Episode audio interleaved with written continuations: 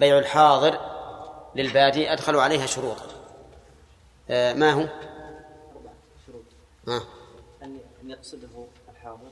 أن يقصده الحاضر يعني يذهب إليه ويقول أببيع لك. فإن قصد هو الحاضر على كلام الفقهاء؟ فيصح. فإنه يصح. لأن البادي يقولون التعليل. لأن البادي مصمم على أن الحاضر يبيع له وإلا رجع. طيب هذه واحدة. ثانية عبد الرحمن. أن يكون جاهلا أن يكون البادي جاهلا ب... أن يكون البادي جاهلا بالسعر فإن كان عالما فلا فرق بين أن يبيع هو بنفسه أو يبيع له الحاضر. اصبر. وحينئذ يكون لا ليس للنهي محل. إذا كان عالما بالسلع بالسعر فليس للنهي محل. الشرط الثالث أن يكون بالناس حاجة إليها كالقوت والمواشي وشبهها. أما ما لا حاجة إليه كالأمور الكمالية فلا بأس. طيب. الرابع؟ تكون بسعر يومها. نعم. أن يريد بس أن يريد بيعها بسعر يومها. نعم. طيب فإن فإن كان البادي يريد أن يبيعها بغير السعر. بحيث أنه يبي يبقيها في مخازن يبقيها في مخازن ويبيعها شيئا فشيئا. قالوا فلا بأس أن يبيع الحاضر للبادي. وهذه الشروط كلها قد تكون مفهومة من من التعليل إلا مسألة مسألة واحدة وهي قولهم وبالناس حاجة إليها. فإن ظاهر الحديث العموم وإذا جعلنا العلة هو أنه إذا باع الحاضر للبادي حال بين الناس وبين الربح المتوقع من الشراء من هذا البادي فإنه لا فرق بين الأمور الكمالية والأمور التي يحتاج الناس إليها. طيب. ثم قال المؤلف رحمه الله وعن أبي هريرة رضي الله عنه قال قال رسول الله صلى الله عليه وسلم لا تلقوا الجلب فمن تلقى فاشترى منه فإذا أتى سيده السوق فهو بالخيار رواه مسلم. قوله لا تلقوا الجلب نقول فيها كما قلنا في في لا تلقوا الركبان. لكن هنا الجلب فعل بمعنى مفعول أي لا تلقوا المجلوب. فمن تلقى فاشترى منه أي من هذا المجلوب فإذا أتى سيده أي سيد المجلوب وهو مالكه الأول فهو بالخيار. طيب. النهي هنا يراد به النهي عن التلقي والشراء. أما مجرد تلقي الجلب من أجل أن يضيفهم أو يرحب بهم أو ما أشبه ذلك فإن النهي لا يراد لا يرد على هذا. وقوله فمن تلقى فاشترى منه أي من هذا الجلب أي المجلوب فإذا أتى سيده سيد الجلب وهو المالك الأول لأن السيد يطلق على المالك وله إطلاقات كثيرة متعددة معروفة في اللغة. فإذا أتى سيده السوق يعني سوق التجارة الذي يباع فيه ويشترى فأل في قولها السوق للعهد أي العهود؟ العهد الذهني لأن العهود ثلاثة عهد ذكري وعهد ذهني وعهد حضوري. فالعهد الذكري أن يكون مدخول مدخول ال سبق ذكره. أن يكون مدخول ال سبق ذكره. مثل كما أرسلنا إلى فرعون رسولا فعصى فرعون الرسول. من الرسول؟ المذكور. هو أما العهد الحضوري فهو أن تكون ال بمنزلة اسم الإشارة. بمنزلة اسم الإشارة. مثل اليوم أكملت لكم دينكم فإن تقديره هذا اليوم أكملت لكم دينكم. فتشير فتشير ال إلى شيء حاضر.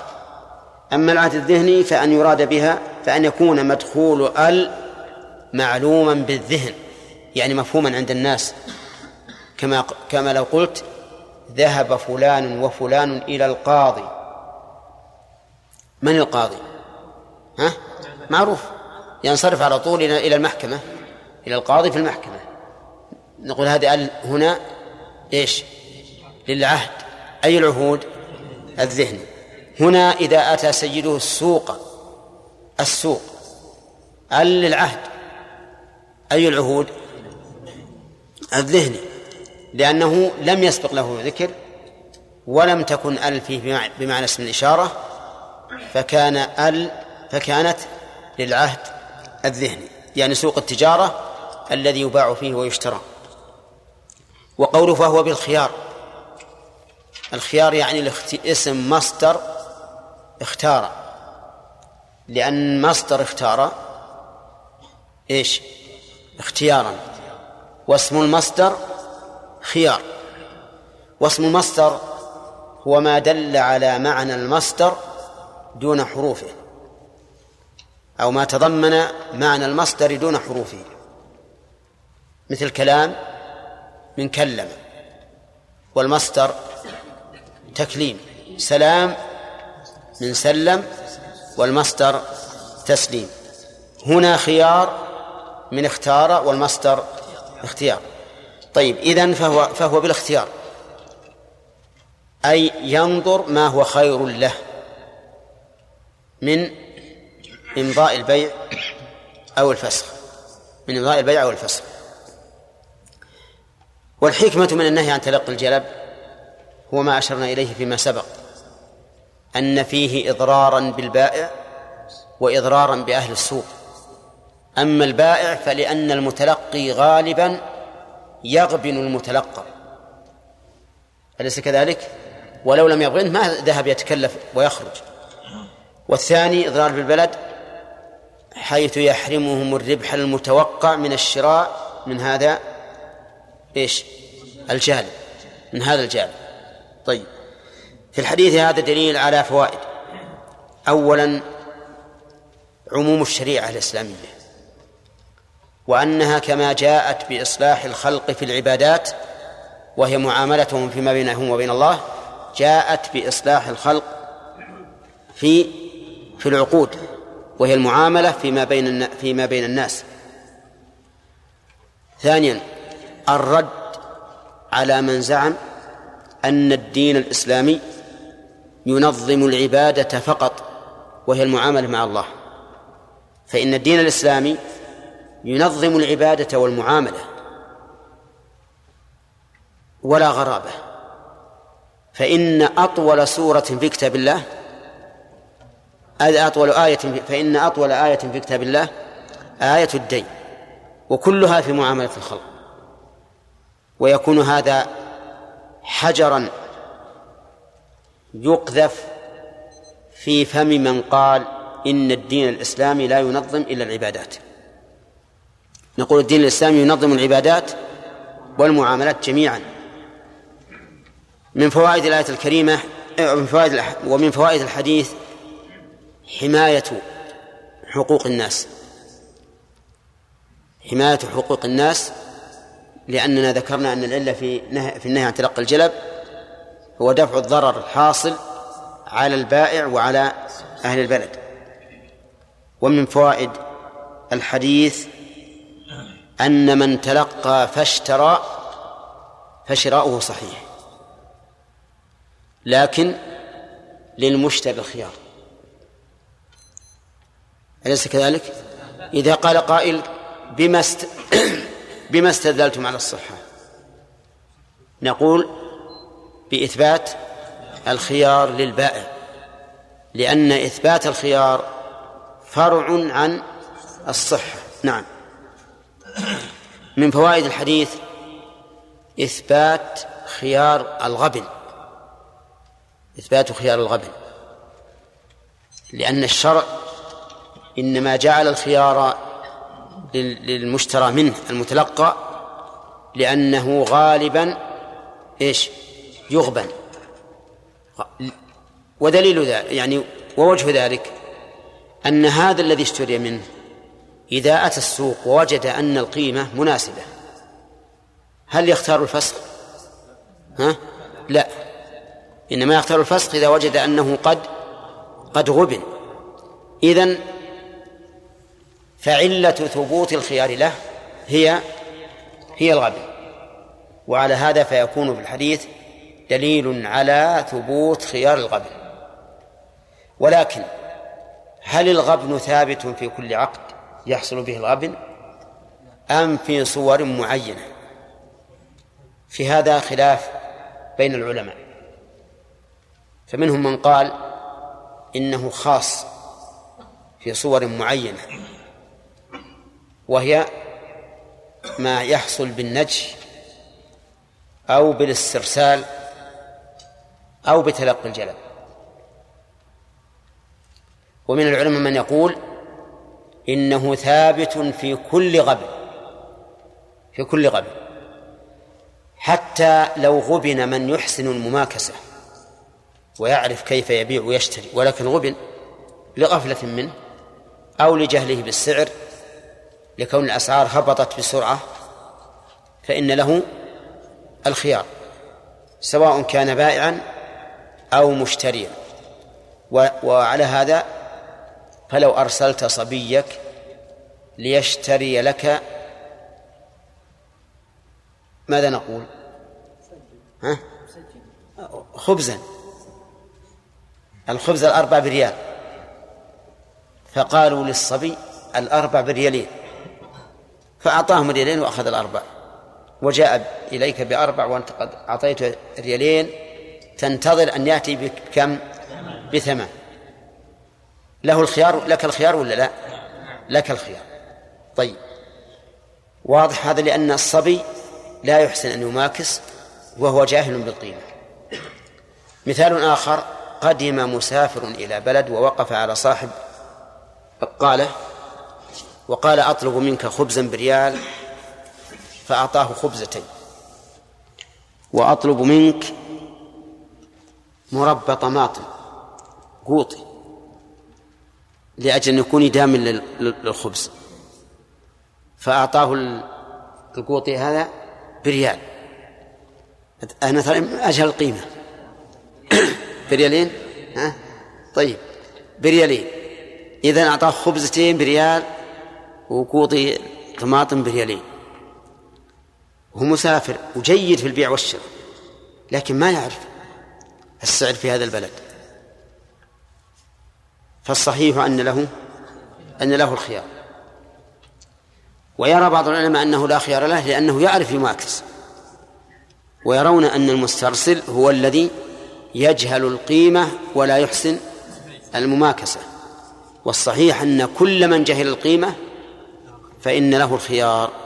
فهؤلاء الجلب الذين الذين تلقوا قد يكونون من أحسن الناس أو من أشد الناس معرفة بالقيم ولكن يجهلون القيمة فلهذا غبنوا. طيب وفي الحديث من فوائد الحديث إطلاق لفظ السيد على المالك. وهو كذلك لأن أصل السيادة من الشرف. ومعلوم أن للمالك شرفا على من؟ على المملوك.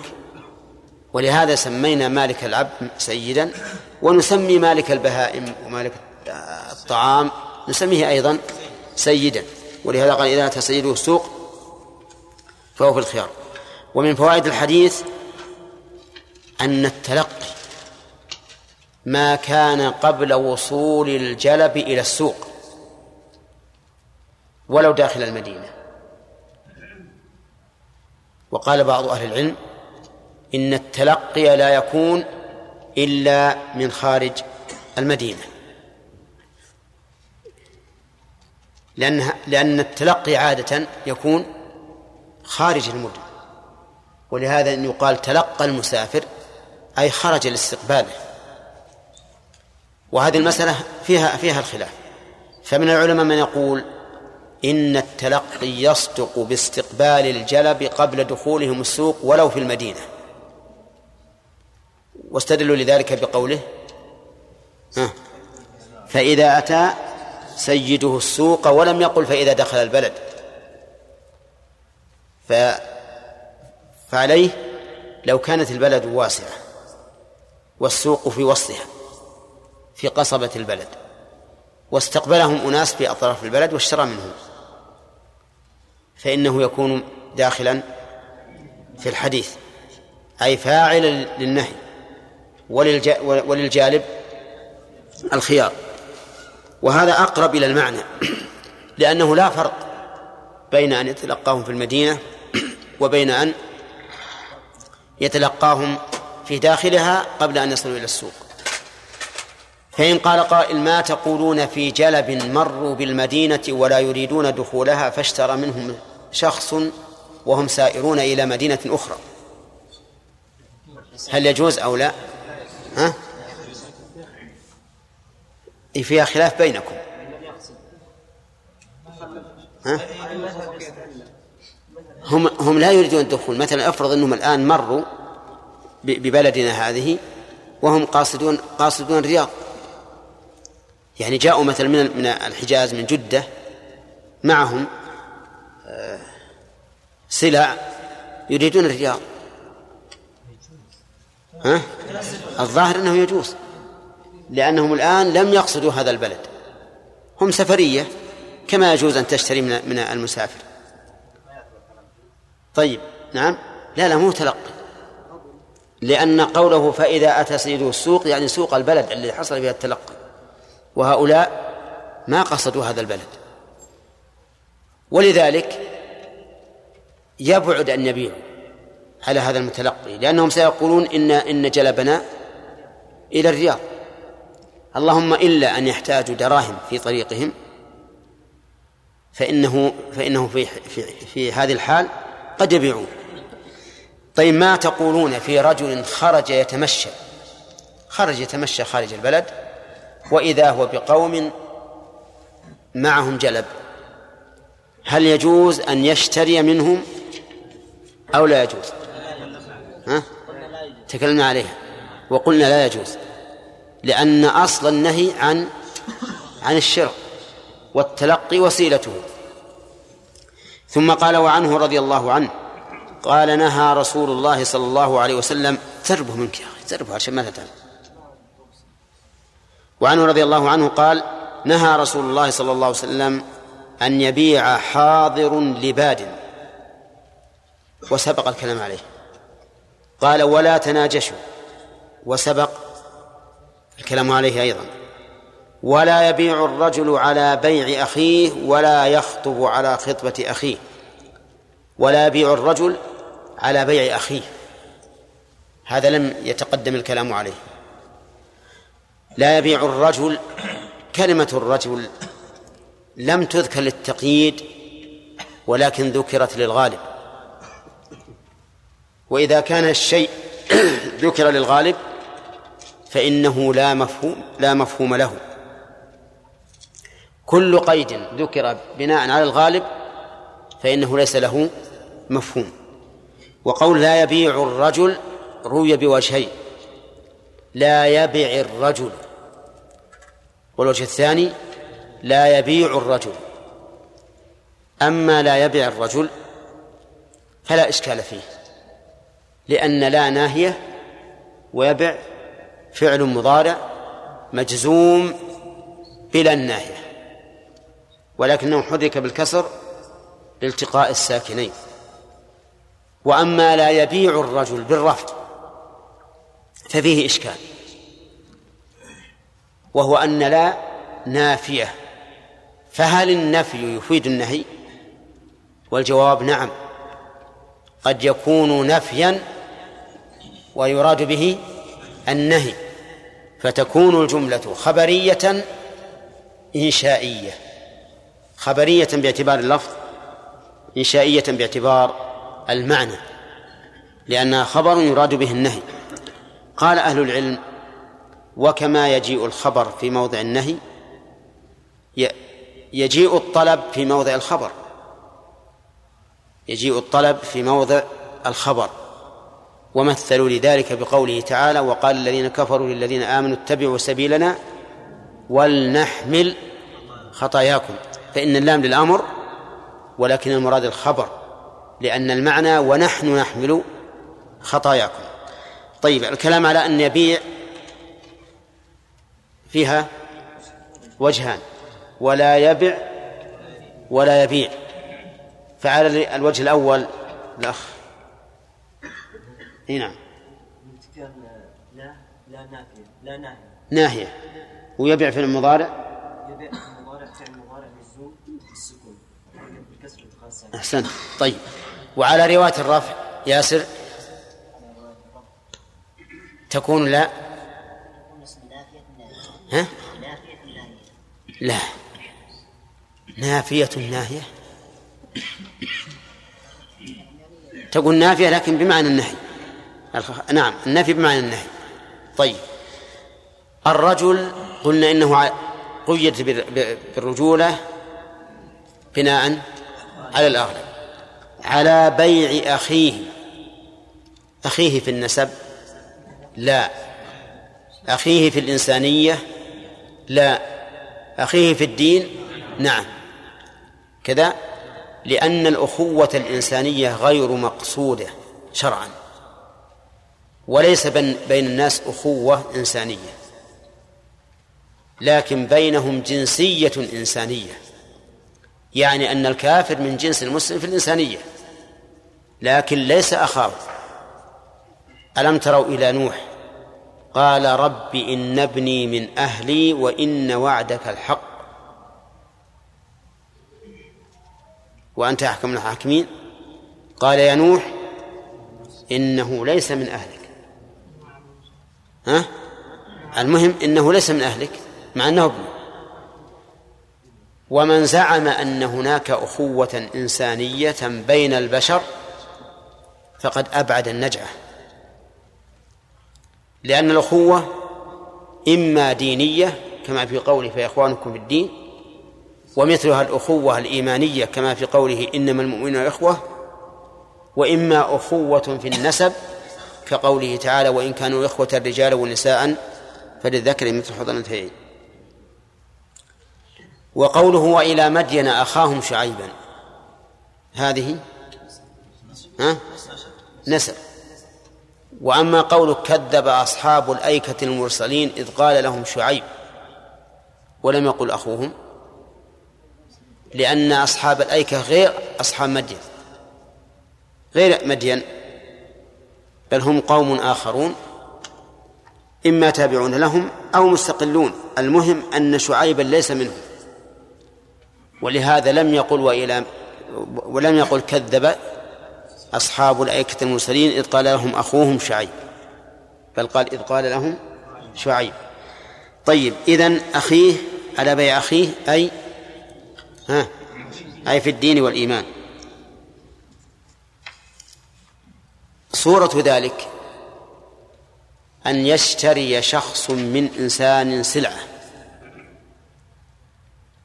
بعشرة ثم يأتيه آخر ويقول أعطيك مثلها بتسعة. هذا بيع على بيع ولا شراء على شراء؟ ها؟ طيب أو يقول أعطيك أحسن منها بعشرة. ها؟ هذا بيع على بيع. طيب ما نقص الثمن. لكن أفضل منها أحسن منها. نعم اختلفت صفة المبيع.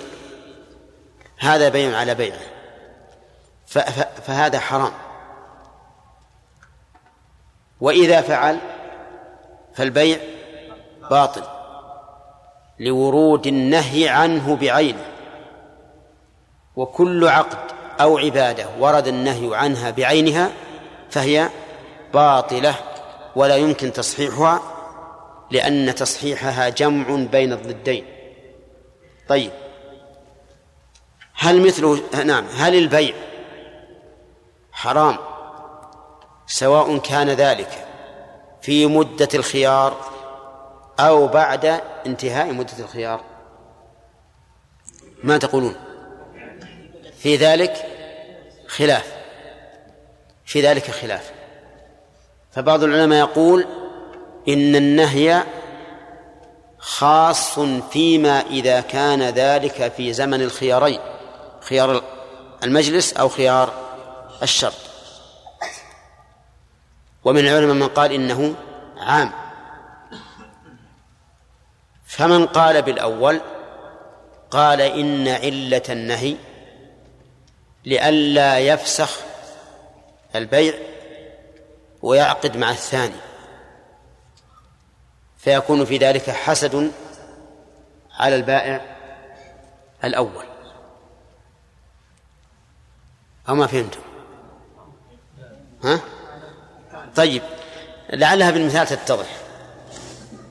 باع زيد على عمرو بيتا بمئة ألف ريال.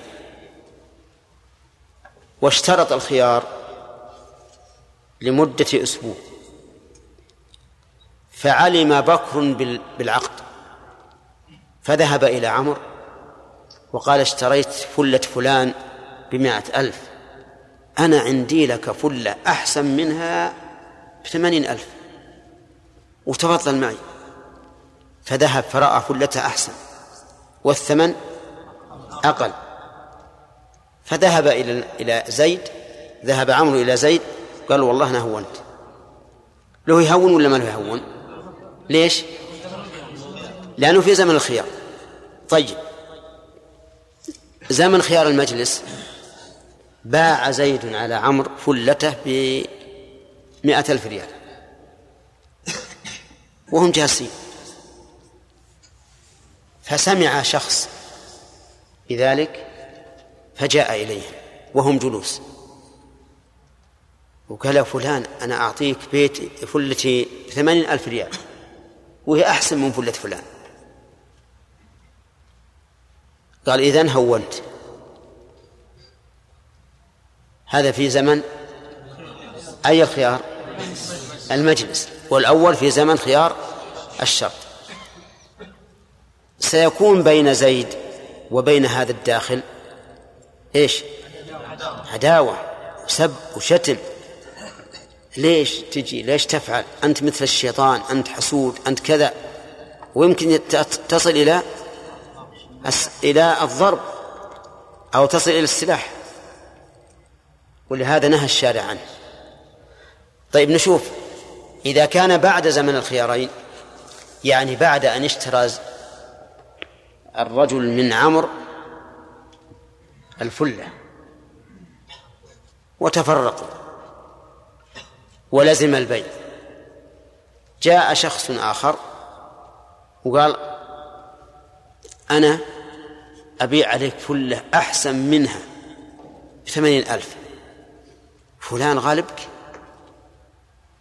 هل يمكنه أن يرجع ويفسخ البيع؟ لماذا؟ لأنه انتهى زمن الخيار. ولكن سيكون في قلب المشتري ندم وحسرة. ليتني ما تعجلت ليتني ما تسرعت. وسيكون في قلبه أيضا حقد وغل على من؟ على البائع. خدعني غلبني وما أشبه ذلك. طيب القول الثاني في المسألة يقول حتى بعد زمن الخيارين ويرون أن العلة أن العلة في ذلك هو إيقاع الندم في قلب المشتري والثاني العداوة إلقاء العداوة بينه وبين البائع. هذه اثنتين. ثالثا ربما يتحيل في فيبحث عن سبب يبيح له الرد والفسخ. ربما يتحيل ويكون بالأول قانع فيها ثم يروح يدور عيب. لو يجد له شطب في تليص نعم جاء يقول هذا عيب. واضح؟ طيب. أيهما إذا أرجح؟ القول بالعموم أو تقييد ذلك بزمن الخيارين؟ القول بالعموم كما هو ظاهر الحديث لا يبيع الرجل على بيع أخيه. طيب هل هل يقاس على البيع الشراء؟ لا يشتري على شراء أخيه؟ نعم. نقول وكذلك الشراء لا يجوز أن يشتري على شراء أخيه. وصورة الشراء أن يقول لمن باع. انتبهوا للمثال علشان يقرب لكم الموضوع. في صورة البيع تقول أن يقول لمن اشترى. وفي في صورة البيع في صورة الشراء أن تقول لمن باع. هذا يسهل عليك التصوير لأن بعض الناس يشتبه عليه الأمر. ففي صورة البيع أن تقول لمن اشترى وفي صورة الشراء أن تقول لمن باع. طيب علمت أن زيدا باع على عمرو فلته بمائة ألف. بمائة ألف. فذهبت إلى من؟ من هو؟ إلى زيد. فذهبت إلى زيد وقلت يا فلان أنت بعت فلتك على عمر بمائة ألف؟ أنا بعطيك مائة وعشرين ألف. إن كان في زمن الخيارين المجلس أو الشرط فهو حرام. حرام على كلا القولين.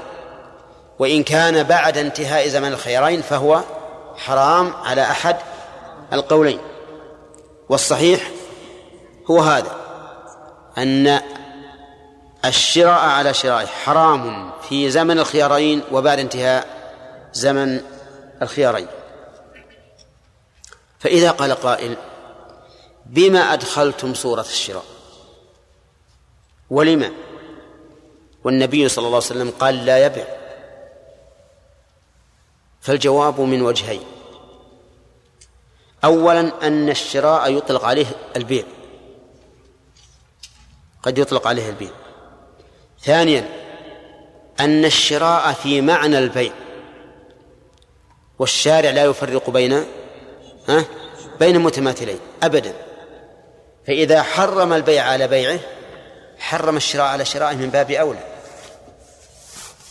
يحرم الشراء على شرائه ثالثا أن في رواية مسلم ولا يسم على سومه ولا يسم على سومه والشراء على شرائه أبلغ من السوم على سومه كما سيأتي إن شاء الله صورته في تصوير السوم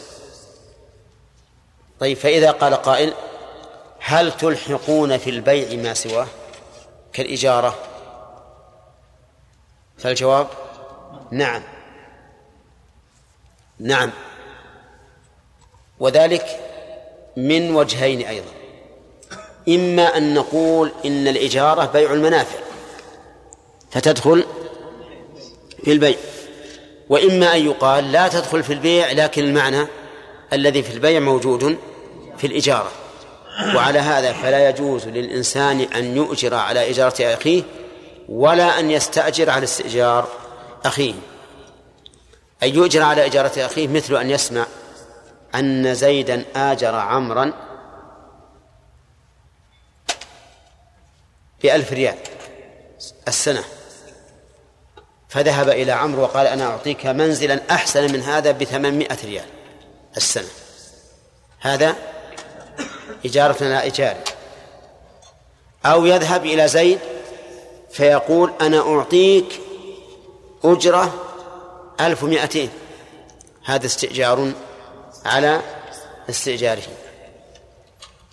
فصار الآن البيع على البيع والشراء على الشراء والإجارة على الإجارة والاستئجار على الاستئجار والسوم على السوم كل ذلك محرم. كل ذلك محرم.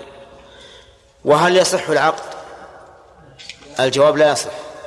لا في البيع على بيعه ولا في الشراء على شرائه ولا في الإجارة على إجارته ولا في الاستئجار على استئجاره.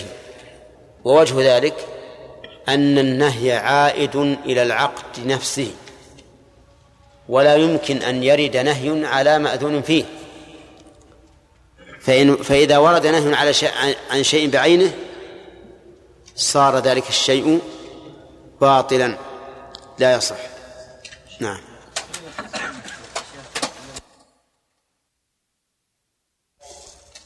أو نقل المؤلف عن أبي هريرة رضي الله عنه أن النبي صلى الله عليه وسلم قال لا تلقوا الجلب. ما المراد بالجلب يا عليان؟ فعل بمعنى مفعول ولا بمعنى فاعل؟ ها؟ بمعنى مفعول طيب. نعم؟ أي مجلوب؟ طيب. والمراد بنهي بالنهي عن التلقي إيش؟ النهي عن التلقي. آه، المراد به غايته وهو الشراء. طيب. قوله فإذا أتى سيده أحمد سيده. من المراد بالسيد هنا؟ المالك الأول الذي هو البائع. طيب. والسوق يا عبد الرحمن في السوق. للعهد الذهني. أي سوق؟ ها؟ السوق الذي يجلب إليه هذا الذي يجب إليه السلع. طيب. قوله فهو بالخيار. أما حضرت. هداية الله. ما معنى فهو بالخيار؟ يعني فهو بالاختيار. بالاختيار. إن شاء شاء خلي وإن شاء يأخذ السلم صح. طيب. آه، ما تقول فيما لو اشترى سامي؟ اشترى من الجلب بث- بثمن قيمة هو هو قيمة المثل. فهل للمتلقى الخيار أو لا؟ ظهر الحديث نعم ظاهر الحديث نعم. يعني أن له الخيار سواء غبن أم لم يغبن حتى لو اشتراه بقيمته العادية فله الخيار. طيب في في خلاف؟ لا اللي وراء. ها. أنت أنت. أقول هل في خلاف أن المتلقي إذا اشتراه بنفس السعر فليس للبائع الخيار؟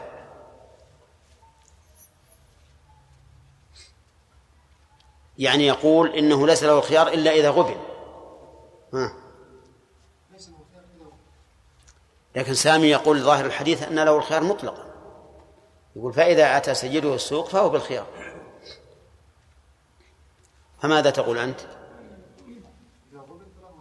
وإذا لم يغبن؟ ربما يكون رأى أنه ما يبيعها رأى بعد أن أتى ليبيعها فك فكر نعم. وإن لم يغبن إيه، يعني إذا توافق سامي. طيب غانم.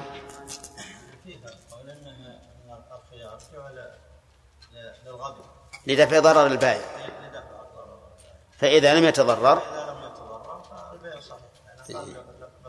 نعم. وعلى كل حال من نظر إلى أن المقصود الإضرار بالبائع قال ليس له الخيار إلا إذا غبن. أما إذا لم يقبل فلا خيار. ومن نظر إلى ظاهر الحديث قال له الخيار مطلقا وأنه يراعى في ذلك التعزير. تعزير من؟ المتلقي. حتى لا يعود. لأجل أن يقول الب- البائع أنا أباخذ سلعتي. إذا قال ما قبلتك قال ولو لم تقبلني لأنك منهي عن التلقي. فيكون إثبات الخيار للبائع مطلقا من باب إيش؟ من باب التعزير لئلا يعود. لأنه إذا عرف في المستقبل إذا عرف أنه في المستقبل سيرد المبيع أو سيرد البيع سيقول إذا لا فائدة من الظهور إلى خارج البلد لتلقيه. وهذا وهذا المعنى لا شك أنه ملاحظة جيدة وهو أننا نقول بظاهر الحديث ونجعل العلة وإن لم تكن الغبن فهي إيش؟ التعزير بتوفيت الفرصة عليه. طيب في الحديث الثاني وأنتم ما قرأتموه لكن أظننا أخذنا منه. طيب نهى أن يبيع حاضر لباد بماذا فسره ابن عباس رضي الله عنه لا نبيع هو السمسار ها؟ لأنه هو السمسار. ما معنى السمسار؟ السمسار هو الذي هو الذي هو الذي يأخذ عوضا ب هو, الذي يأخذ من من البائع سلعته ويبيعها له بع- بعوض. هو الذي يبيعها بعوض. وهو الدلال. كذا؟ طيب. على تفسير ابن عباس لو لو باع حاضر لباد تبرعا هذا. ها فلا يدخل في قول ابن عباس أنا أسألك على تفسير ابن عباس هل يدخل في الحديث من باع للبادي تبرعا وإحسانا؟ لا. ها؟ لا يدخل الحديث. طيب. وهل الأولى أن نأخذ بقول عبد العاص أو بالعموم عبد المنان؟ الأولى أن نأخذ بالعموم. لأن الحديث عام ومراعى فيه مصلحة أهل البلد. طيب. قوله لا يبيع الرجل على بيع أخيه. ما تقول في يا حسين فيما لو باع رجل على بيع ذمي؟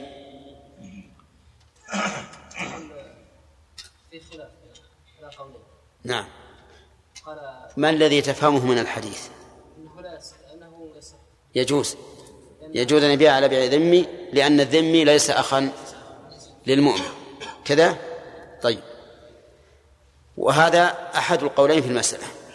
فيه رأي آخر يقول إنه لا يجوز البيع على بيع يا إبراهيم. لأن الذمي محترم المال والدم فلا يجوز الاعتداء على حقوقه. فما رأيك في هذا القول؟ فإن وافقته فما جوابك على الحديث.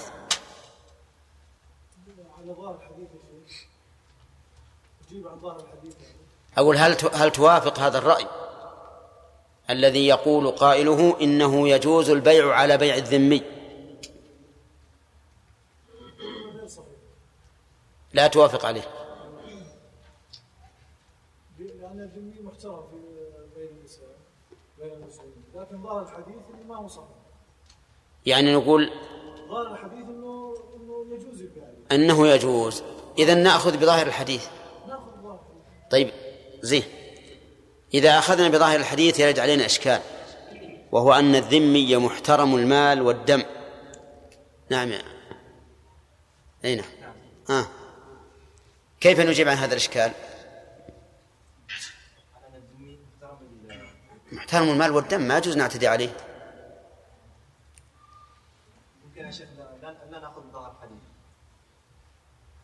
أقول إذا قلنا بأنه محترم الآن فهل نأخذ بالقاعدة هذه ون- ونطلب مخرج من الحديث من ظاهر الحديث. أم ماذا؟ الله سبحانه وتعالى أمرنا بال- بالقسط. لأهل الذمة. طيب. قال إن الله يحب المقسطين آه. وعدم البيع على بيعهم هذا نوع من أنواع القسط. طيب. إذا كيف تجيب عن ظاهر الحديث؟ النبي صلى الله عليه وسلم أتى به من باب التغليب. نعم. من باب التغليب. لا من باب التغليب. طيب يعني بناء على الغالب لأن الرسول صلى الله عليه وسلم يتكلم في دار إسلام وأكثر من في الدار مسلمون. فبنى على الغالب وقال لا يبيع على بيع أخيه. إذن البيع على بيع الذمي حرام والجواب عن ظاهر الحديث هو ما ذكر بأن هذا بناء على الأغلب. طيب هل الشراء على شرائه عبد الرحمن إبراهيم جائز أو لا؟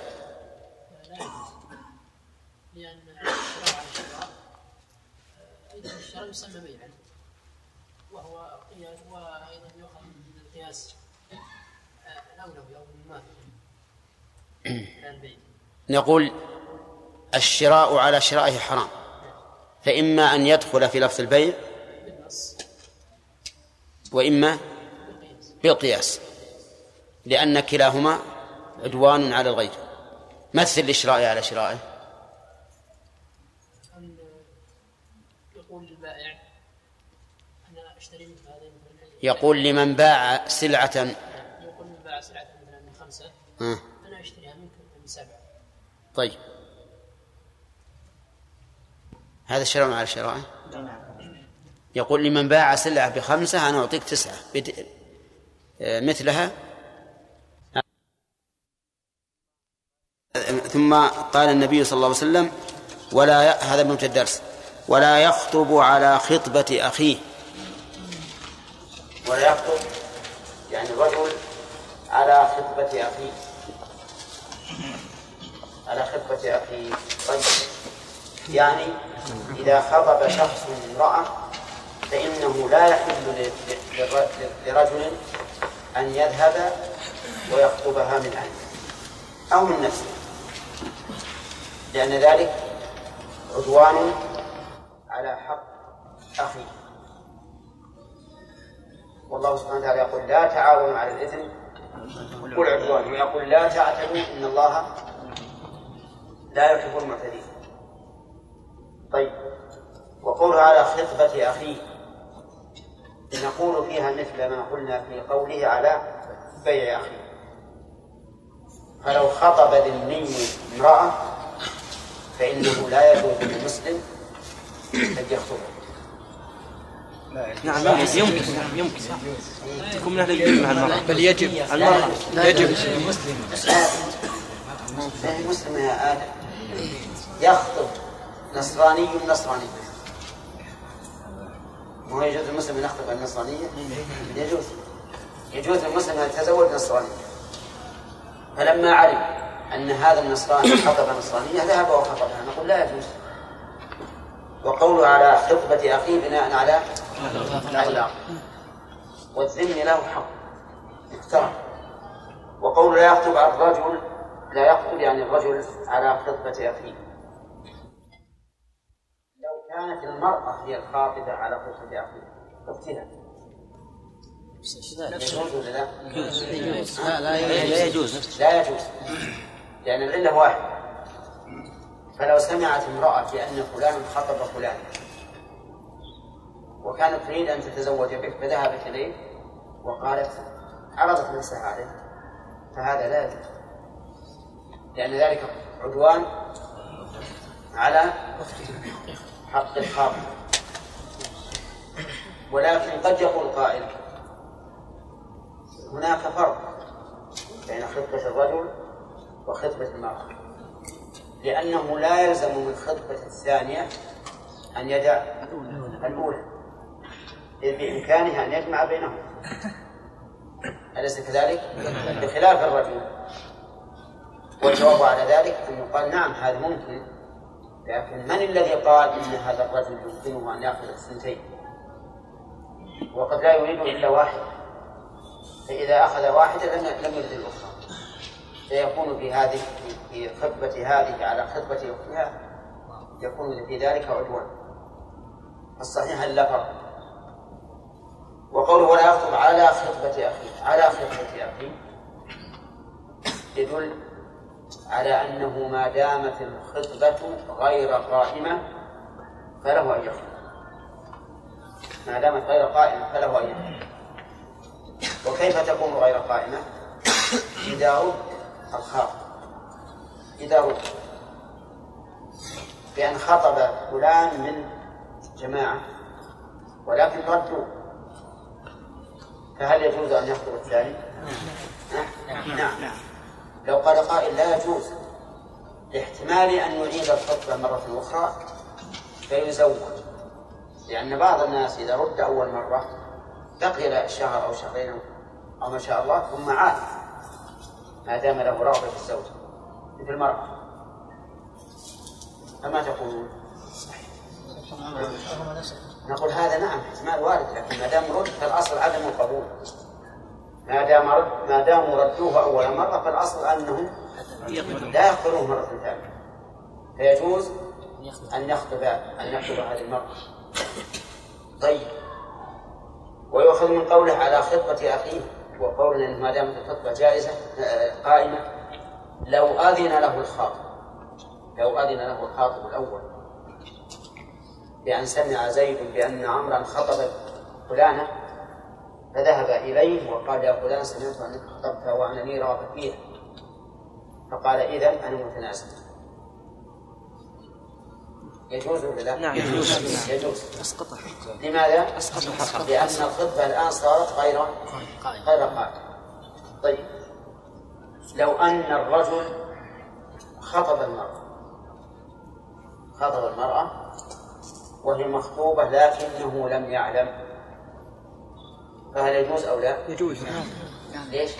لم يعني. لا يعني. نعم لأن الرسول قال لا أخطب على خطبة أخيه وهذا ما خطب على خطبة تقدم إلى خطبة المرأة وهو لا يعلم أن أخاه خاطب. قد خطب. لا يعلم أن أخاه قد خطب.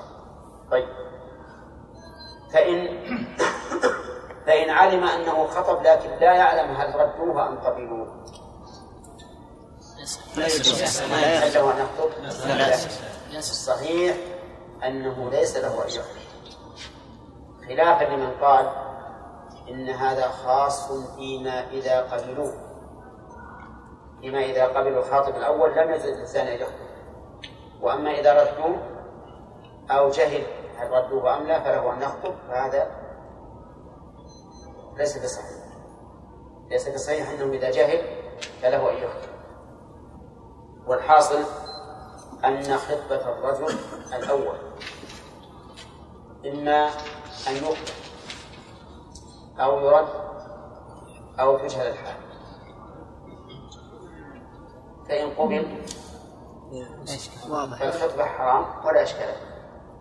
وإن رد فالخطبة جائزة ولا إشكال.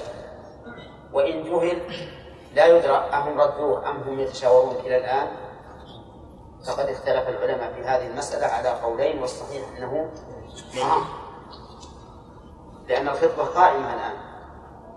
وقد يكونون بصدد أن يقبلوا هذا الخاطب لولا خطبة الثانية. فالصحيح أنه إذا جهل الإنسان هل هو رد أو قبل أنه لا يجوز. طيب فإن أذن؟ إن أذن الخاطب الأول للثاني فإنه جائز لأن لأن الحق له وقد أذن فيه. طيب. وإن جهل إن جهل الثاني خطبة الأول. جاز أيضا؟ جاز وعلى هذا يحمل خطبة أسامة ومن؟ وأبو جهم. وأبو سفيان. معاوية. معاوية. معاوية ثلاثة. خطب امرأة واحدة. المهم أن نقول مع الجهل لا بأس به. ولكن طيب إذا علم هل يجب عليه أن يسحب الخطبة؟ أو له أن يبقى؟ يجب يسحب. يجب يسحب. من علم. يسحب. يسحب. يجب يسحب. يسحب. يسأل يسأل الخاطب. يحكي يسأل الخاطب. يجب عليه يجب عليه هو على كل حال إذا سأل الخاطب الأول وقال إنك أذن لا, لا بأس. جائز. لكن إذا إذا لم يستأذن أفلا نقول إن هذا الرجل خطب على وجه مباح فلا يلزمه أن يسبق خطبته؟ بس علم أنه محرم تبين تبين خطبة الآخر. غير تأملوها وندعها إلى إلى درسنا طيب. ثم قال ولا تسأل المرأة لما ذكر حق الرجل على الرجل قال ولا تسأل المرأة حق المرأة على المرأة قال ولا تسأل المرأة طلاق أختها. لتبدأ ما في إنائها. ها؟ ولا تسأل. بالرفع ولا تسألوا بالرفع اي نعم معطوف على لا يفيد وعلى لا يخطئ كلها بالرفع لا تسأل المرأة طلاق أختها لتكفأ ما في إنائها متفق عليه إلى آخره.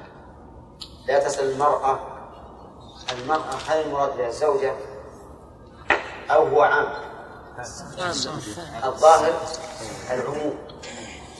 يعني سواء كانت الزوجة السائلة ضرة للمسؤول للمسؤول طلاقها أم أجنبية.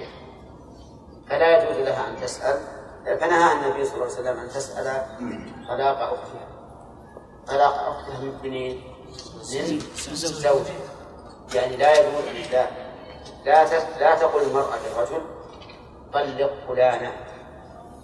وقول لتكفأ ما في إناء اللام هنا للعاقبة أو للتعليل للعاقبة. اللام للعاقبة. لأن النهي عن الطلاق سواء لهذا الغرض أو لغيره. سواء لهذا الغرض أو لغيره. إلا إذا كان لمصلحة كلام عليه طيب وقوله لتكفأ ما في إنائه كناية عن قطع إنفاق الزوج عليها. لأن الزوج إذا أنفق على على زوجته يأتي لها بالطعام بإناء. فإذا طلقت فكأن التي سألت الطلاق حرمتها هذه هذا الطعام فكفأته. ولهذا قال لتكفأ ما في إنائها وقول طلاق أختها يعني أختها من النسب أو من الرضاعة لا. أختها في الدين. كذا؟ طيب. فإن نعم. يؤخذ من هذا الحديث من قوله ولا تسأل إن الرسول نهى عن هذا. والمراد بالأخت الأخت في الدين. فهل نقول إنها إذا سألت طلاق امرأة نصرانية فزوجها مسلم؟ كما كما كالأول. نقول هذا بناء على إيش؟ على الغالب. وإلا فيشمل هذا الحديث فيه عدة فوائد نأخذها الآن إن شاء الله. رواية. نعم وفي رواية نعم. وفي رواية لمسلم ولا يسم يسم هذه لا نهي لأنها جزمت لأن الفعل بعدها مجزوم. ولا يسم المسلم على سوم المسلم.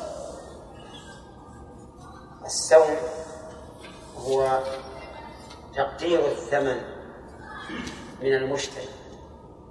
تقدير الثمن من المشتري ليبيع عليه البائع وهو معروف. ولكن السوم يقع على نوعين.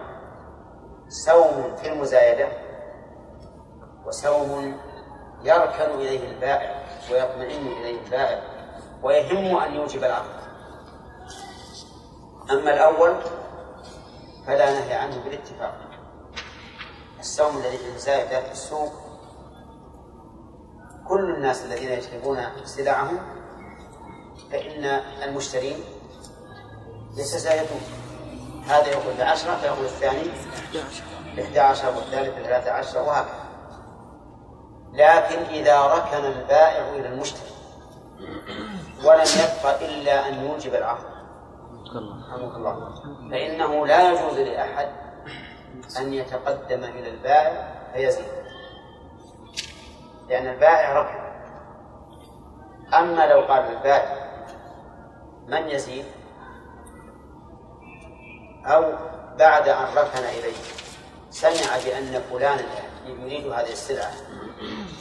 فترك الركود إلى السائل ثم ذهب إلى الأول ثم ذهب إلى الثاني فطلب منه الزيادة فهذا لا بأس في هذا الحديث عدة فوائد. أولا تحريم بيع الحاضر بالباد لقوله صلى الله عليه وسلم لقول لقول ابن أبي هريرة لقول أبي هريرة. لقول أبي هريرة نهى رسول الله صلى الله عليه وسلم أن يبيع حاضر بالباد والأصل في النهي التحريم. ولكن عرفتم أن الفقهاء رحمهم الله جعلوا لذلك شروطا. جعلوا ذلك شروطا ومن ما ذكره ابن عباس رضي الله عنهما ألا يكون له سمسار. ثانيا أنه لو باع حاضر اللباد فإن البيع لا يصح. لماذا؟ لأن النهي عائد إليه. وما عاد النهي إليه فلن يكون صحيحا. لكن بعض أهل العلم صح البيع وقال إن النهي هنا لا يعود إلى معنى يختص بالبيع وإنما يعود إلى حق البائع أو الناس. ولكن الصحيح أن البيع لا يصح لأنه قد ورد النهي عنه وما ورد النهي عنه فلن يكون مقبولا ولا نافذا كيف وقد قال النبي عليه الصلاة والسلام من عمل عملا ليس عليه أمرنا؟ فورد ومن فوائد الحديث تحريم النجش لقوله ولا تناجش. فإذا وقع النجش ثم بيع على من نجش عليه فهل البيع صحيح؟ صحيح. الجواب نعم. لأن النهي ليس عن البيع بل عن النجش لكن للمنجوش إذا غرر به أن يفسخ العقد يعني له الخيار. فلو اغتر المشتري المنجوش لما رأى هذا الرجل يزيد في السلعة وهو رجل له خبرة ظن أن أن السلعة ناقصة عن ثمنها فزاد.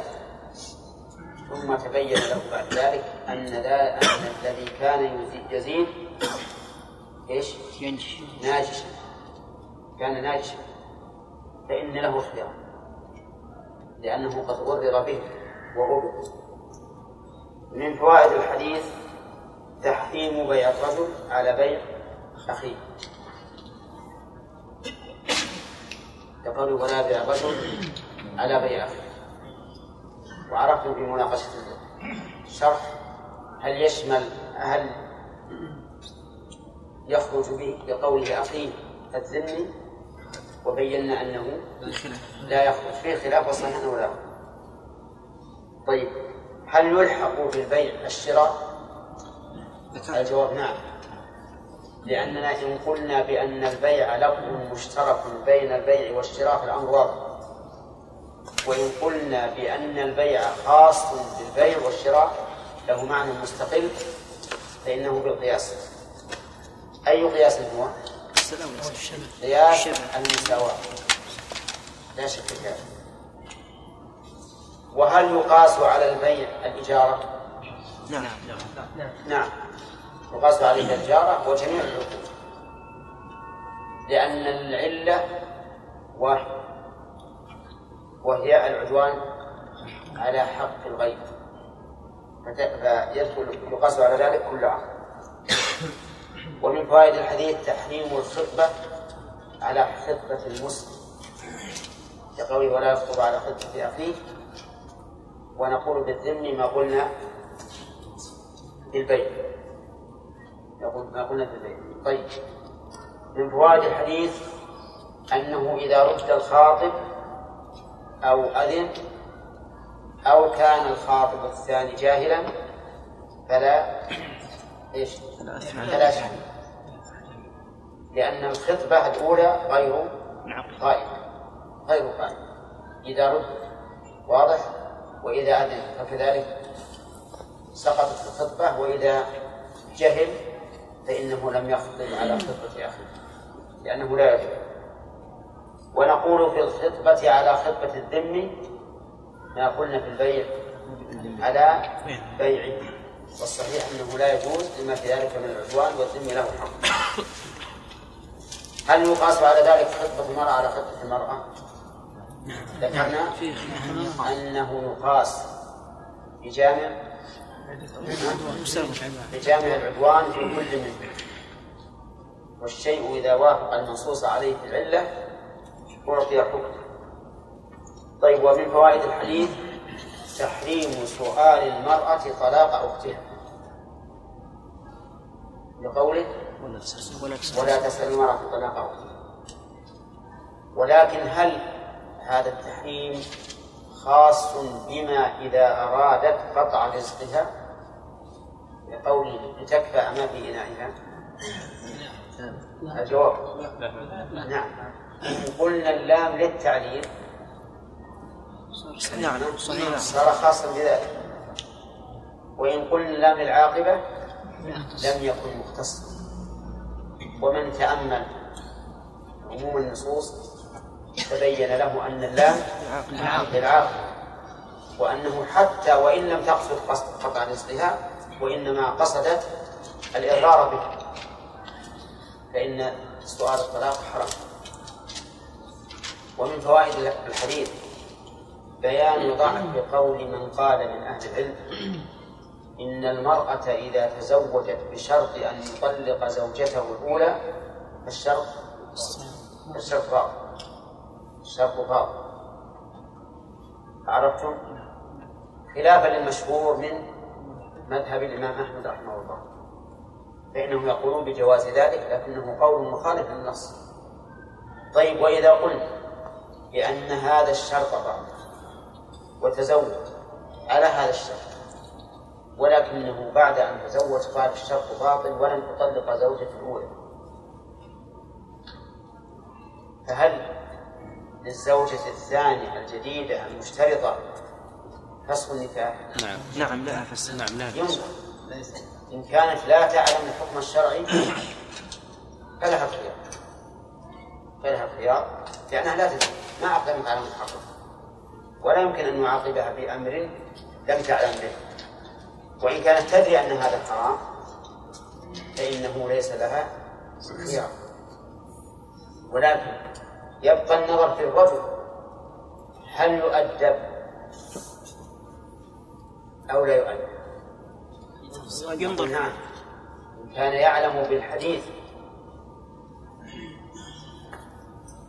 نعم. فإنه يؤدب يؤدب لماذا؟ لأنه غره وخدعه. غره وخدعه. طيب. لو سألت نعم. لو سألت المرأة طلاق أختها لمصلحتها بأن تكون المرأة قد تعبت من زوجها. وجاءت امرأة أخرى قال جزاك الله خيرا. تبكين من هذا توسط إلى عنده يشفع إلى عنده فذهبت وسألت طلاق كما تقول يجوز صحيح. يجوز. يجوز. جائز. نعم. نعم. جائز بل قد يكون محمودا لأن فيه إنقاذا لها من النهي عليه من سوء العشرة وإحسان وإحسان إليه طيب. لو سألت طلاق أختها لمصلحة الزوج لا لمصلحة الزوجة؟ لا يجوز لا يجوز. لا لا يجوز. لمصلحة الزوج. لا يجوز. ينظر. الزوج يعرف يعرف مصلحته. نعم. هذه امرأة سليطة اللسان قوية الجنان مسرفة في الإنفاق. تلعب على زوجها. كل يوم تقول هات نوع من الخبز. كل يوم تقول هات نوع من الرز. كل يوم تقول هات نوع من اللباس والزوج معها كالشاة مع الراعي. فأرادت أن تنقذ الزوج من هذه المرأة. وذهبت تطلب الطلاق. فهل يجوز أو لا؟ يمكن يتخلص منها بالطلاق. كلكم ستقولون جائز. لا يجوز. لا جائز. بل إنه قد يكون محمودا. لأن فيه إنقاذا لهذا الرجل المسكين المغلوب على أمره. لا ما ما هو هذا. ما كل يفهم. ما كل يفهم وقد يكون الإنسان غريب إذا جاءت هذه المرة وقالت يا فلان طلق زوجتك وأنا بعطيك ألف ريال توكل على الله مصدق لكن بالأول ما ما عندك تفكير بالطلاق. إذا نقول إذا سألت المرأة طلاق نفسها فلا يخلو من من ثلاث حالات. أن يكون لمصلحة الزوج أو لمصلحة المرأة فهذا جائز. أن يكون لقطع رزق المرأة. يعني الإضرار بالمرأة فهذا حرام. إذا كان الإضرار بالمرأة فهذا حرام.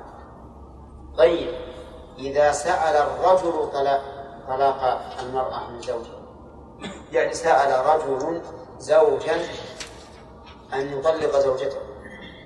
ينظر. نفس التفصيل في التفصيل في التفصيل إذا كان لمصلحة الزوج فلا بأس. لمصلحة الزوجة؟ فلا بأس به. لقطع رزقها؟ لا يجوز. لا يجوز. طيب.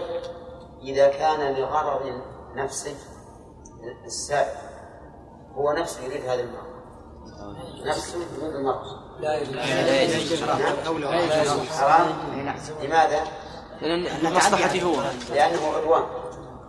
عدوان.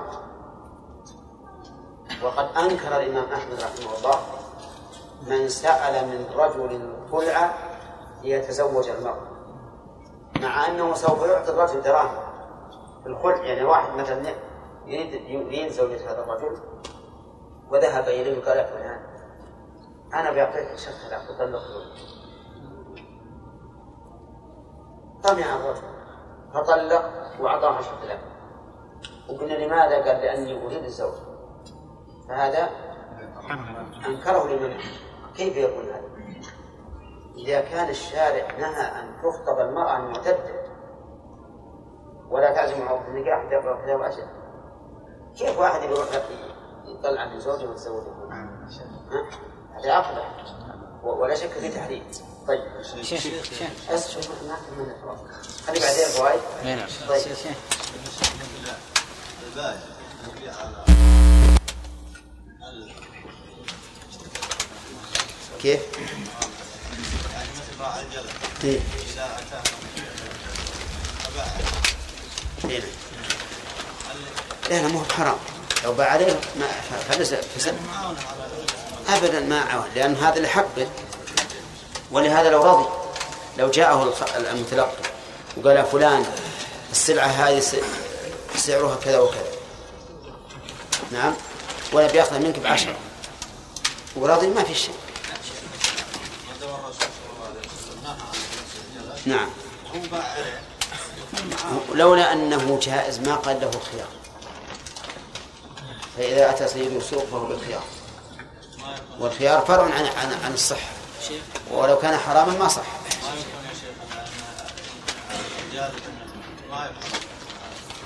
هم الغالب, على الباجن ما يفهمون الحكاية طيب هو بيبيع عليها الآن. انت تسأل عن عن عن, شراء المتلقي ولا عن بيع المتلقى؟ لا بيع لا ما في بأس. نعم. شيخ أحسن الله إليكم. أقول في قول النبي صلى الله عليه وسلم ولا يبيع الرجل على بيع على بيع أخيه. مثلا إيه. أو أو إيجارة. أنا مثلا أتيت أنا خارج. ليس لي ليس عندي بنيان سأؤجره ولكن أتيت لهذا الرجل وقلت أنا عندي لك عمارة أزين من هذه وأرخص منها. يعني لست صاحب ملك أريد أن أنفع نفسي وإنما أريد أن أنفع صاحبي. وقلت هذا أجرت بثمانية وأنا عندي لك شقة أحسن من هذه بخمسة. ما يجوز حتى وإن كان قصدك نفع نفع المشتري. أنا خارج عن الاثنين. ولو خرجت ما يجوز. هذا رزق الله. نعم عبد الله. بالنسبة للخاطب نقول إذا أنه ما علم يعني يتوقف ما ياخذ يعني لأنه ما يدري هم عطوه أو ما عطوه. أي نعم. طيب ما نقول أنه ينتظر يتحرى المدة يعني؟ مثلا ستة أشهر ابدا لأنه ربما إنهم يعني يكثر مشاورتهم. لا بس أكثر من سنة. ها؟ يعني ينتظر أو يتحرى المدة وبعدين يتقدم. بدل ما إنه ينتظر يجلس سنتين يشوف هو- يقبل ولا ما يقبل يمكن يتزوج مرته ويجيه عيال. نقول هل له يعني لا لا. نقول نقول يا عبد الله رح للرجل الرجل أنت للرجل الخاطب. أقول رح للرجل الخاطب وقول له يا أخي هل تسمح لي أتقدم ولا أنتظر؟ لأن رجحنا البيع بجامع ثم قال المؤلف رحمه الله ولمسلم لا يس لا يسم المسلم على سوم المسلم. لا يسم لا يسم بالجزم لأنه لو كانت مرفوعة لقال لا يسوم لا عندنا لا يسوم بالجزم. على ما أدري هذا يرجع للأصل عاد اللي عندنا هكذا. لا يسو لا يسهم المسلم فيسهم هذه فعل مضارع مجزوم بلا الناهية وحذفت الواو للجزم ولا لإيش؟ لالتقاء الساكنين. لأنه لا يمكن أن تحذف أن يحذف حرف من وسط الكلمة من أجل الجزم أي لا يمكن أن يكون عامل الجزم هو الذي حذفها. إنما يحذف الحرف من للجزم من آخر الكلمة معلوم هذا؟ ها؟ لا يمكن أن يحذف حرف العلة أو حرف العلة من, من وسط الكلمة لتسلط العامل عليه لأن الحرف الذي يحذف لتسلط العامل ما كان في الآخر مثل لم يرمي ولم يخشى ولم يدعو حذف حرف العلة لأجل الجزم. أما إذا كان في وسط الكلمة فإن فإن علة الحذف غير. تسلط العامل على هذا الحرف. فالعلة هنا لا يسم العلة التقاء الساكنين لأنه إذا جزم الفعل صار آخره ساكنا. فيلتقي آخره الساكن مع الواو الساكنة. والواو حرف علة فتحذف. المهم لا يصوم على سومه يعني أنه إذا سام المسلم شيئا وركن البائع إليه فإنه لا يجوز لشخص آخر أن يأتي ويزيد عليه ويزيد عليه. لأن البائع قد ركن إليه. أما إذا كان إذا كانت المسألة من باب المزايدة فإن هذا جائز بإجماع المسلمين وليس فيه حرج. يعني رجل يعرض سلعته من يصوم من يصوم فقام آخر فقال أنا أصومها بعشرة. فهل يجوز أن أزيد عليه وأقول بإحدى عشر؟ نعم يجوز أن أقول بأحد عشر أو باثني عشر أو ما أشبه ذلك. وكذلك لو أن البائع هو الذي عرضها. لو أن البائع هو الذي عرضها فإنه لا بأس أن أزيد على من سامها أولا. أما إذا رأيت أن البائع قد اطمأن ما لم يبقى عليه إلا أن أن يوجب البيع فإنه لا يجوز لي أن أسوم على سومه لما في ذلك من العدوان على حقه ولأن هذا يوجب العداوة والبغضاء بين المسلمين. طيب. وهل مثل ذلك السوم على السوم في البيع يعني بأن يجد الإنسان شخصا يريد أن يشتري شيئا وقد ركن إلى قول البائع ولم يبقى عليه إلا أن يوجب البيع فيأتي إنسان آخر فيقول أنا أعطيك مثله أو أحسن منه بكذا وكذا. الجواب نعم لأن العلة واحدة وهي العدوان على حق الغير ولكن في مسألة السوم لو أنه عقد البيع مع الذي سام على سوم أخيه فهل يصح؟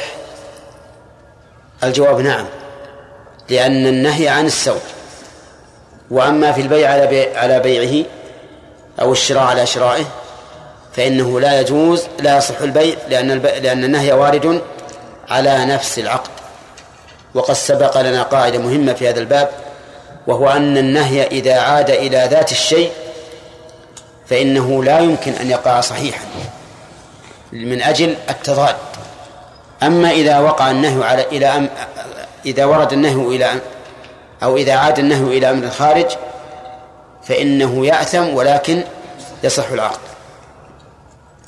ثم قال المؤلف ثم قال وعن أبي أيوب أو نقل عن أبي أيوب الأنصاري. أخذنا الفوائد. السوم على السوم ما تبي فائدة. في مسألة يا شيخ نعم؟ نعم وهي اقرب شوي نعم.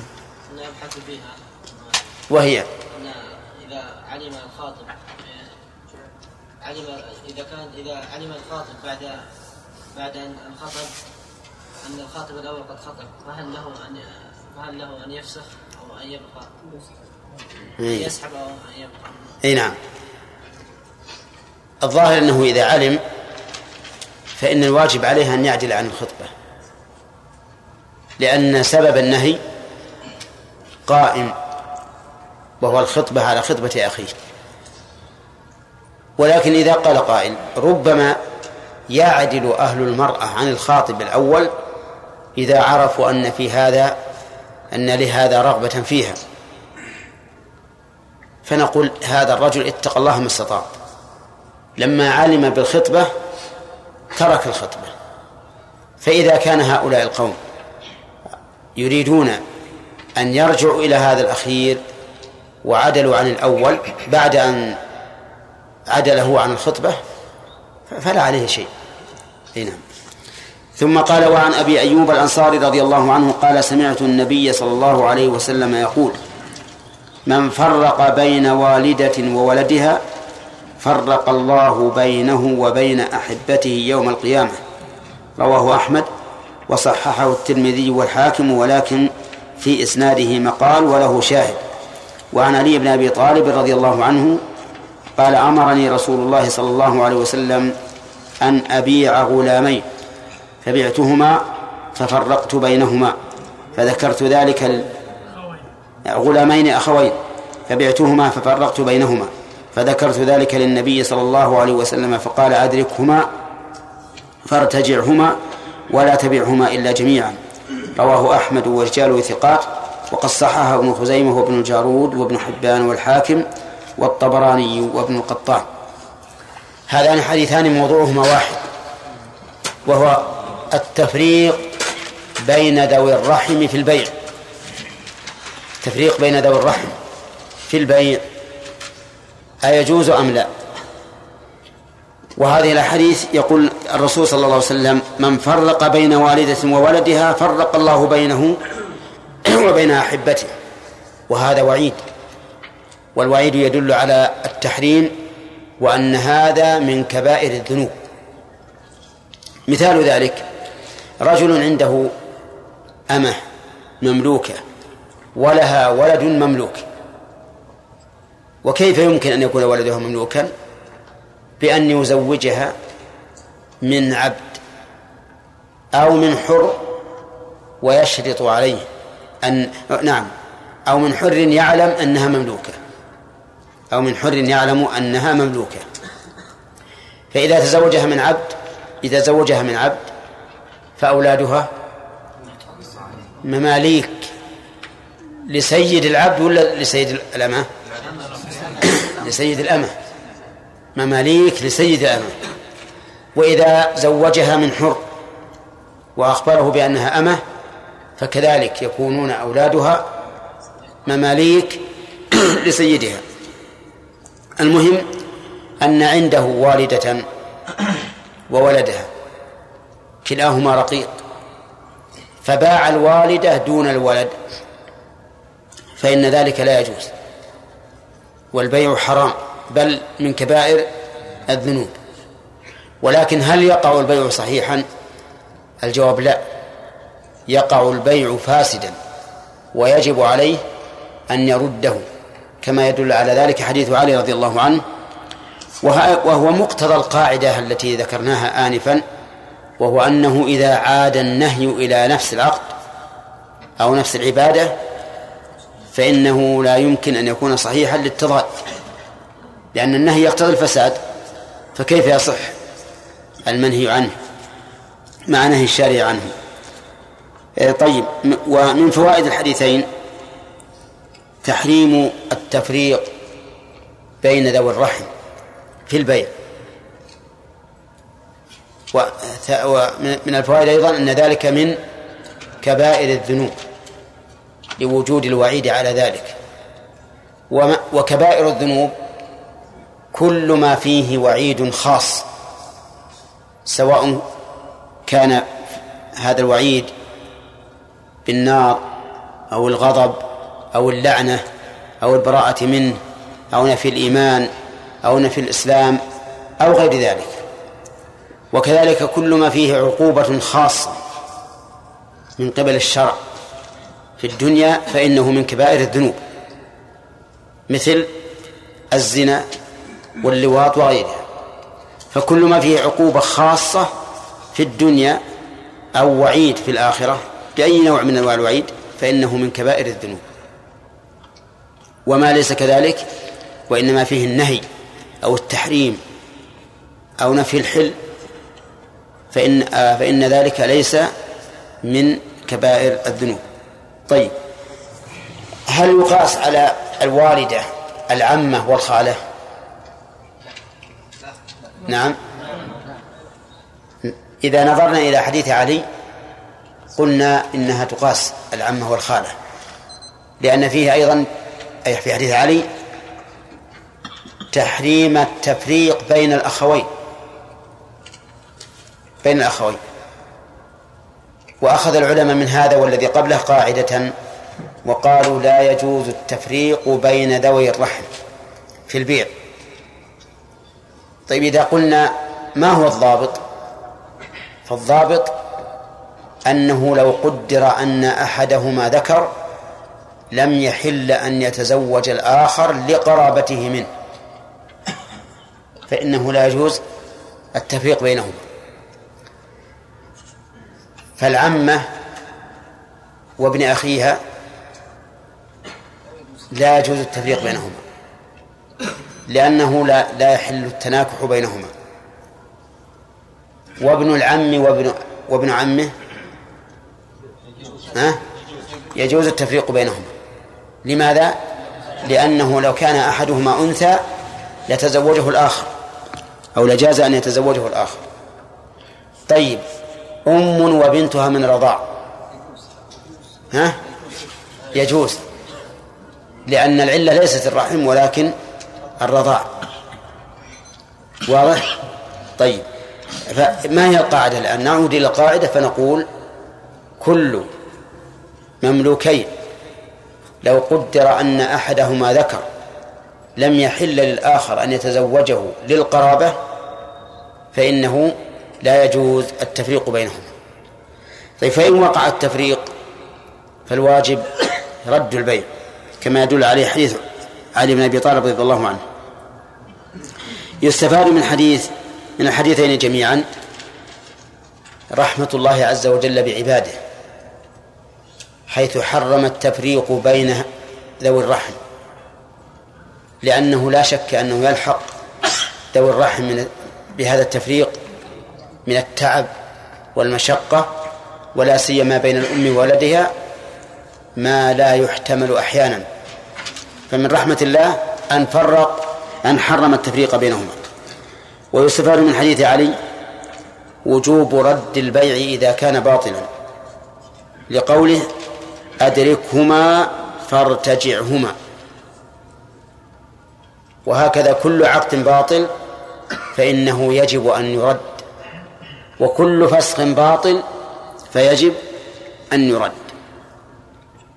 العقود كثيرة والفسوق مثل الطلاق في الحيض فإن الطلاق حل قيد النكاح فإذا وقع في الحيض وجب رده وإبطاله وعدم احتسابه. وإذا بقت المرأة ولم ترد فإنها باقية في عصمة الزوج الذي طلقها لأن الطلاق في الحيض على القول الراجح غير واقع لأنه على خلاف أمر الله ورسوله.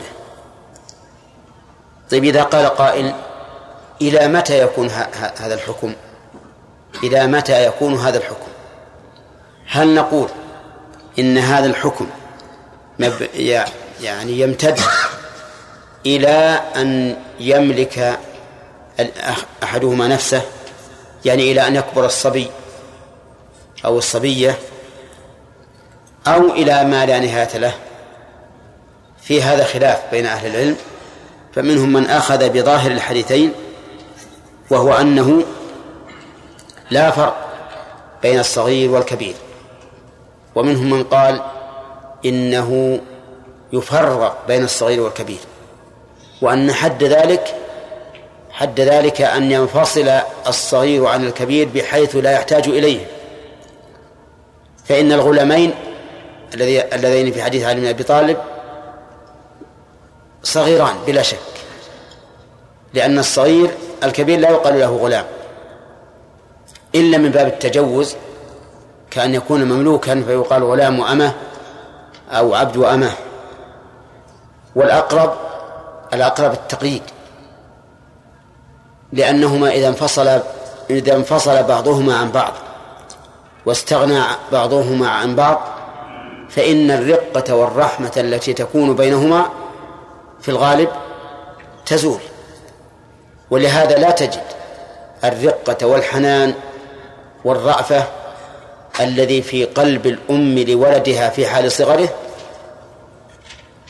مساوية أو لذلك فيما إذا كبر. فنقول متى كان هذا الغلام محتاجا إلى أمه أو إلى أخيه أو إلى عمه أو ما أشبه ذلك والرقة والرأفة والحنان باقي فإنه لا يجوز التفريق. وأما بعد البلوغ واستقلال كل واحد منهما بنفسه فإنه لا يحرم التفريق. نعم. طيب هذا التفريق في البيع خاصة أو حتى في العتق؟ نعم الجواب في البيع خاصة. أما في العتق فيجوز أن يعتق الأم ويدع الولد أو يعتق الولد ويدع الأم لأنه لا ضرر في هذا إذ أن الحر يملك نفسه فإذا اعتقه فبإمكانه أن يرجع إلى أمه ويبقى معها لأنه ليس ملكا لأحد. وهل يشمل الحديث التفريق بين الوالدة وولدها من البهائم؟ نعم. ها؟ قال بعض العلماء بذلك بالعموم وأنه لا يجوز أن يبيع السخلة دون أمها ولا أم السخلة دون السخلة ولكن هذا فيه نظر. إذا نقول لا لا تذبح الأم دون السخلة ولا السخلة دون الأم. وهذا لا شك أنه خلاف ما هو معلوم بالضرورة من دين الإسلام. والصواب أن هذا خاص في بني آدم فقط. وأما البهائم فلا بأس. لكن يمنع من أن يذبحها مثلا أمام أمها. أو بالعكس.